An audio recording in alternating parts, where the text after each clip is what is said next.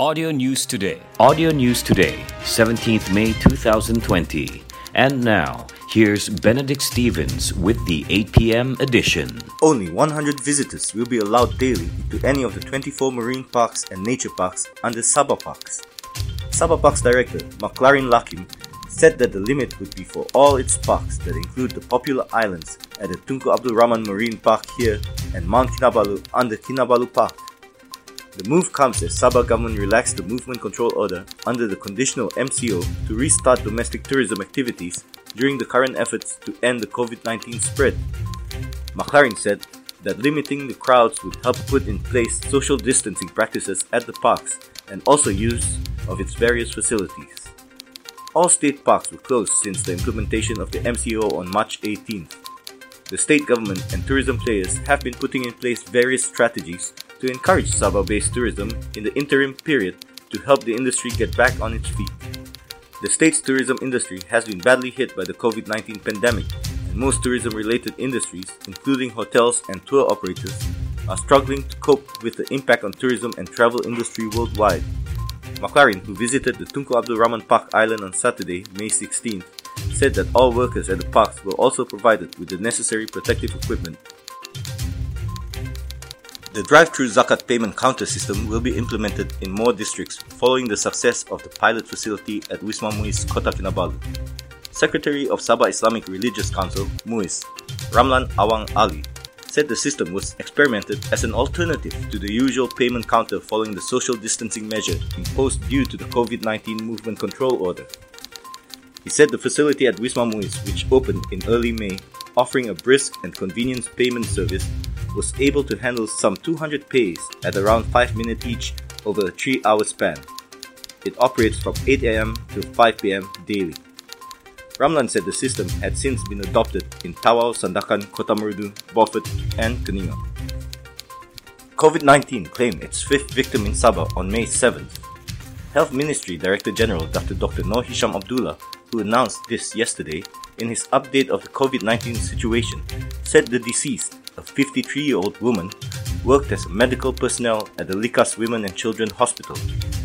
She had a history of cancer and high blood pressure and was warded at the hospital when her condition deteriorated on May 5th. There, she tested positive for novel coronavirus.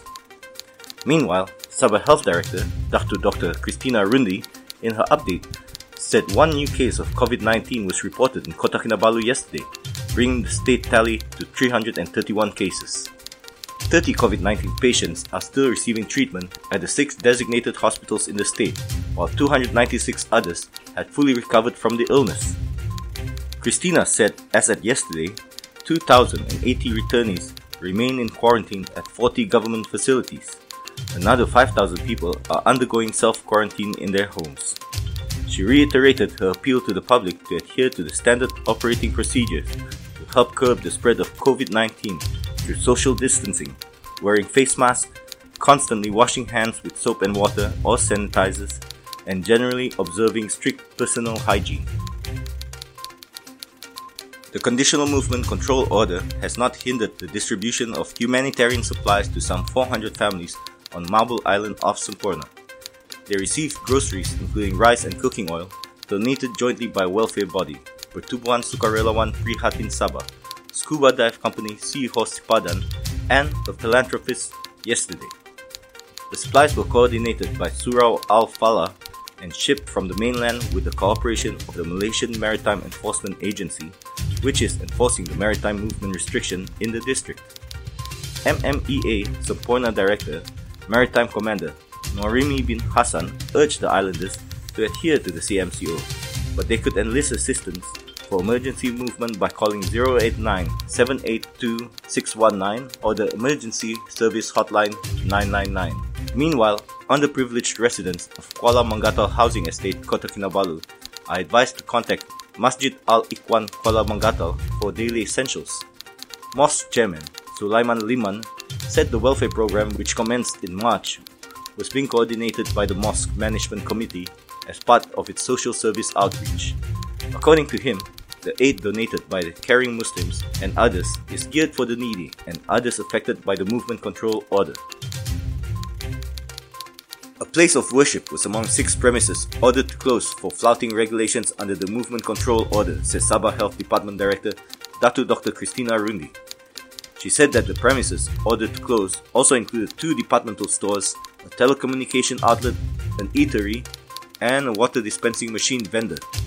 The operators had failed to observe the required social distancing practices and had other breaches while operating during the MCO, she said in a statement on Sunday, May 17th. She added that the action was taken under Section 181F under the Prevention and Control of Infectious Diseases Act 1988. Dr. Rundi said that the operation was carried out statewide by enforcement personnel of the Health Department with other agencies at 529 premises across Sabah on May 15. Malaysians in essential services and those needing to enter Sabah on official matters are urged to get approval by submitting a form provided by the Chief Minister's Department State Health Department Director Dr. Dr. Christina Rundi said these application forms for approval could be obtained online. She said it would make it easier and faster for them to enter Sabah if they completed the forms and prepared the required documents, including COVID 19 test results. The need for quarantine depend on the assessment of their entry purpose, health risks, and conditions, he said.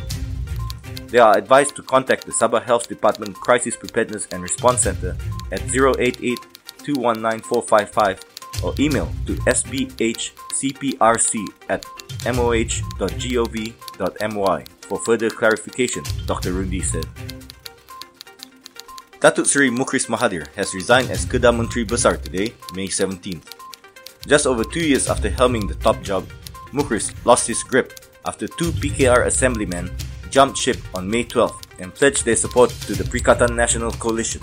With this announcement, I relinquish my position with immediate effect, he said at a press conference in Wisma Darul Aman. PAS will once again return to power with the exit of Mukhriz, paving the way for Jeneri Assemblyman Muhammad Sanusi Muhammad Noor to take over as Kedah's new Menteri Besar. Sanusi has been sworn in before the Kedah ruler, Sultan Salehuddin Ibni Almarhum Sultan Badlishah today. Like us on fb.com slash audio news today. Audio News Today